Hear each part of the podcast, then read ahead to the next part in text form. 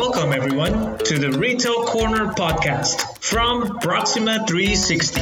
The purpose of our podcast is to bring a relaxed and educational environment to discuss the current retail landscape, best of breed products, and retail business best practices. You will always find us talking with business users, technical resources, and retail experts on how they are and where they are headed.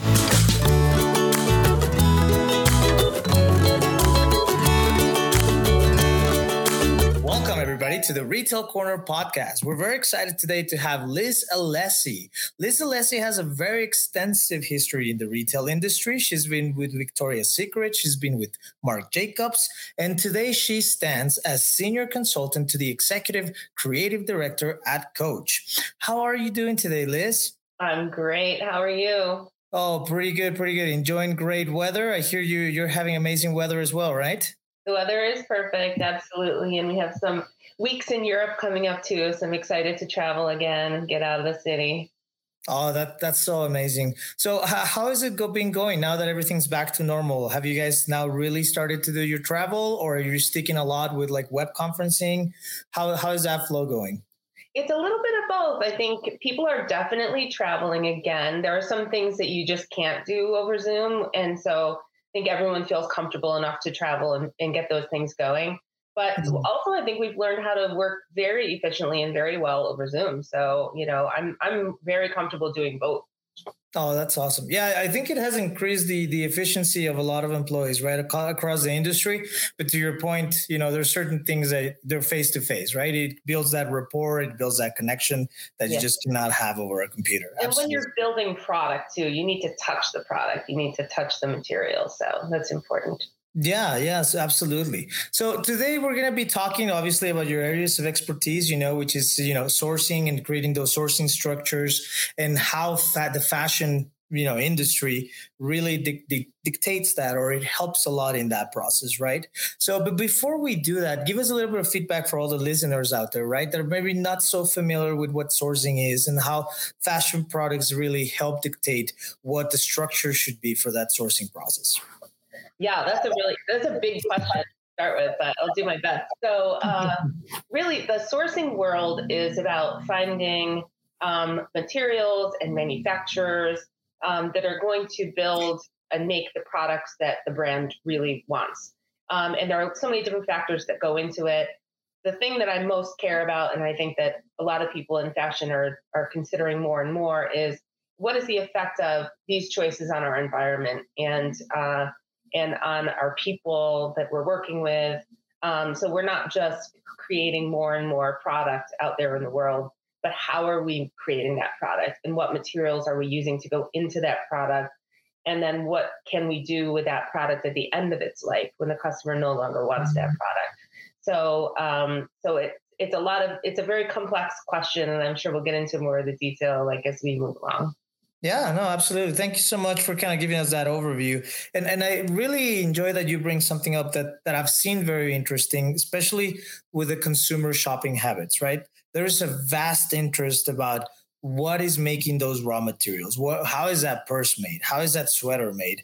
And, and now i think more than ever correct me if i'm wrong uh, consumers really care about that especially young professionals you know that target audience between early 20s early 30s that that's their main interest right? It's not even so much the logo. It's not even so much uh, you know if it's a high-end brand or, or middle-end brand. It's more about obviously the uniqueness of the product but most importantly what that product is made and if it's helping the environment and if it's helping that process to kind of uh, you know that go green type of effect that, and mentality that the youth really has and the awareness they have for the environment. Uh, and with that how, how do you see like shopping habits processing? I mean have you really seen that that change or or is it just is it transitioning over to other target audiences or is it just really the youth that really cares about what those products are made of no, I actually think that it's more it's more broad than just saying Gen Z or youth. I think it's um, that there is a consumer, there's a, a, growing number of consumers, I should say, to your point, who mm-hmm. are very interested in this. And unfortunately, it's a little bit of a complex landscape and um, it can be confusing. There is a lot of greenwashing. um, out there. There are there are claims being made that may or may not be true, and um, I think you know all the intentions are good.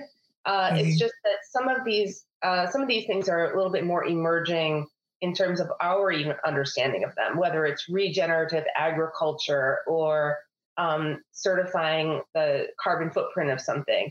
It's not always as easy as uh, I don't know leather working group you know, standard, gold standard. Like that's something we know it's tangible. We've been doing it for years.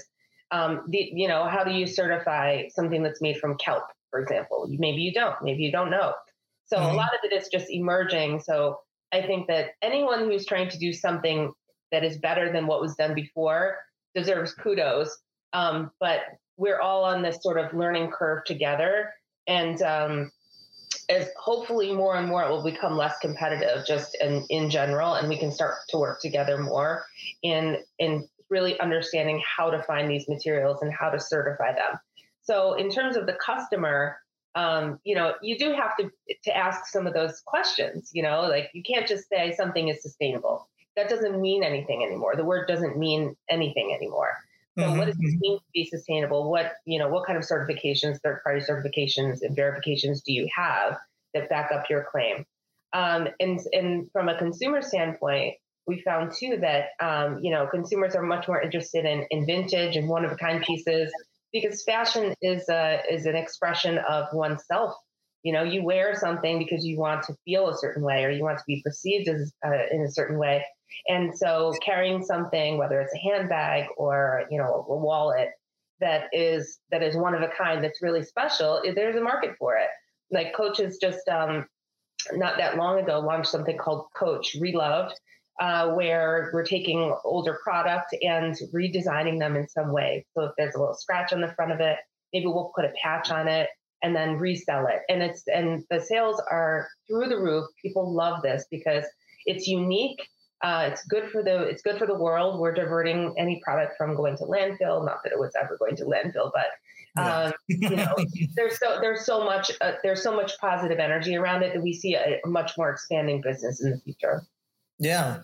No, and talking about that, I, I, saw Coach did that. And I also saw they, they did a lot of initiatives with uh, collaborations with different artists, right? Like uh, across the industry, you know, from Michael Basquiat to, uh, you know, IRD's formation, different type of artists. And, and I've seen that be such an amazing success, right? Because to your point, looking for that uniqueness and that correlation, I feel like the art world is more present ever uh, in everyday life of the consumer than ever before. You know, it is like they people now really identify and appreciate art, and to mix that with merchandise, I think that was just genius. Yes, that would be our executive creative director, Stuart Vevers, who is is a brilliant man. Oh, that's that's amazing. That is amazing. And so, talking about, I'm sure you guys have a bunch of projects and a lot of things going on over there, Coach. What, what is probably like the most exciting project, or the one that that you know really thrives you on that's going on right now? Well, it's a really good question. Um, because I I am excited about so many things, and in the role that I'm doing now, it's really early development. So it's advanced development. I'm working on things that you know might not be in the market for two years, sometimes five years, depending. Um, but I think that broadly speaking, one of the most exciting areas of the work that sourcing people, to get back to your original question, if you're going to be really good at sourcing now, mm-hmm. you have to be really good at resourcing and using waste. Because waste is really, you know, the elephant in the room for a lot of the issues that fashion brands have. Whether it's extra finished product, I'm sure you've seen it in the news, um, to finished product, whether it's cutting room scrap, whether it's you know take back product, whether it's damaged goods. So you know how do we deal with what we have in resourcing existing materials to utilize them in new product rather than mm-hmm. going out and finding new materials, which is historically, you know, what I've been doing for 20 years the, the next big thing is how do we use the materials we have? What is the best way to recycle leather? Leather is a profoundly um, valuable material. You know, it's not so much uh, valuable to the to the total value of the cow, for example, but it's a it's a material that lasts forever, and it's meant to last forever. So You want to keep it in the hands of the consumer as long as possible by creating product that has really excellent quality. Then you want to help repair so we can get it back to the consumer so they can have it in their hands longer. But then as you get lower down the, the value chain, mm-hmm. we have to start using this material in a different way. So um, one of my favorite projects is a, a recycled leather uh, project that I'm working on with this interesting company um, where we're making a new a new leather material out of scrap material. Oh wow. Wow. And how is that is that going to be have the same durability and then it's going to have same type of like level that you would expect from the leather or is it just I'll give you a sneak peek because this is not an official coach style, but I can show you sort of uh, what's we made a prototype bag out of this material. Oh, nice! It looks pretty cool. Yeah, yeah, yeah. That looks that, that looks awesome. That looks so exciting. And when you're talking about recycling, I have this question that just came to mind. So I know, like Apple, for example, right? They have this huge campaign, which is how they keep. Really, it's been a genius campaign, which is how they keep their end products, right? Which is pushing the customer to recycle back the products, right? And they're almost like buying back the products of older versions from the consumers to try to keep that upscale, right? And, and why to have the latest iPhone, why to have the latest AirPods, et cetera, et cetera. With this, do you foresee the retail industry when it comes to clothing taking some initiatives into that as you're looking to recycle and kind of pushing the customer into hey now that you have an older product maybe you're not using it maybe stored away you're thinking of throwing it away come back to the store get some sort of credit and get the latest and greatest that we have going on so that you guys can then to your point use those old merchandise as your source or not maybe not the only source but one of your sources of having uh, you know materials to recreate products with Absolutely. And there are so many brands that are that have been doing it longer than Coach has. But we we have started doing a, a, a take back program. Um, mm-hmm. and and then that ties into the earlier project of what do we do with that material then? What do we do with those bags when we do take them back? So if they can be reloved, we would relove them, or if they need to be dismantled and then use the parts for um, for recycling, whether it's recycled leather or downcycling. Um, so it's it's it's one of the biggest opportunities and one of the biggest challenges that brands have today. And the more complex your finished good is, so if you take a pair of jeans, you have only a few elements that go into the jeans. It's mostly, you know, it's denim, it's some hardware, it's some stitching. Mm-hmm. Take a leather, a Coach handbag. There's probably 50 different ingredients in that bag, from yeah. you know glue to filler to you know different hardware pieces. And uh, it's it's a it's a complex problem for for us as a brand and for all leather goods. And footwear has been sort of leading the charge too. You know there are a lot of especially athletic footwear brands that are taking product back and have figured out what to do with that with that. But it's the biggest like i said opportunity because you mm-hmm. can monetize it. Um, mm-hmm. also the biggest challenge. And the more technology, the more big brains that go into solving this problem, the faster we're going to get there. So I'm excited to be working with a few different companies that are really pushing that and trying to figure it out. Yeah, no, no, no, absolutely. And talking about technology, right? What what is one emerging technology, to your point, that will make a big impact in the years to come? It, in, in... All right. Well, one of my favorites, um, I could talk about this forever, but one of my favorites is algae and kelp. So, uh, so this is I'm calling this aqua derived, but I think they're calling it like blue technology um, okay. rather than green. So it's not coming from a plant; it's hmm. coming from um, algae or kelp, which you may or may not know is the, one of the fastest growing organisms in the world, um, and it sequesters CO2 while while it's growing, um, and then it can be harvested. But while it's growing, it is helping the um, wildlife in the in the water or whatever wherever you're growing it whether it's a farm or whether it's in your shoreline. And um, so it's sequestering the carbon then you can use the kelp and it grows back. And um, you can make so many different things from algae and kelp. There's a wonderful company that i've been working with called Living Ink um, that makes black dye. Right now they're doing printing on packaging for Patagonia. They just launched a T-shirt with Nike printing on the T-shirt. Um, and I'm working with that company to make uh, leather, black leather. And uh, they're a really wonderful company, but I think that's the that's the, a real emerging technology, replacing petrol carbon with algae or kelp material, some kind of a biomaterial. Wow, that's that's amazing. That is that is so amazing. That is great. Yes. And and, uh, and let me ask you when, it comes to all the brands, right, and all the different initiatives that are out there, and and of course brands trying to stand out to be different because different is what's attracting the consumer to what everything we've been talking about, right?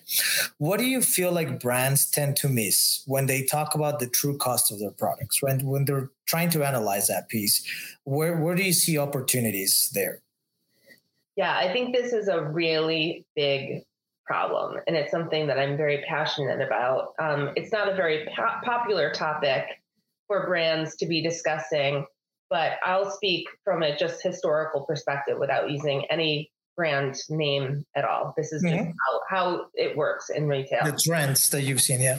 Yeah. So over the years, you know, uh, manufacturing, for example, has you know, maybe let's say it started in the US and then it moved to South America and then it moved to China and then everyone had to get out of China to go to Vietnam. And then now maybe uh, you're manufacturing in Myanmar or somewhere like that.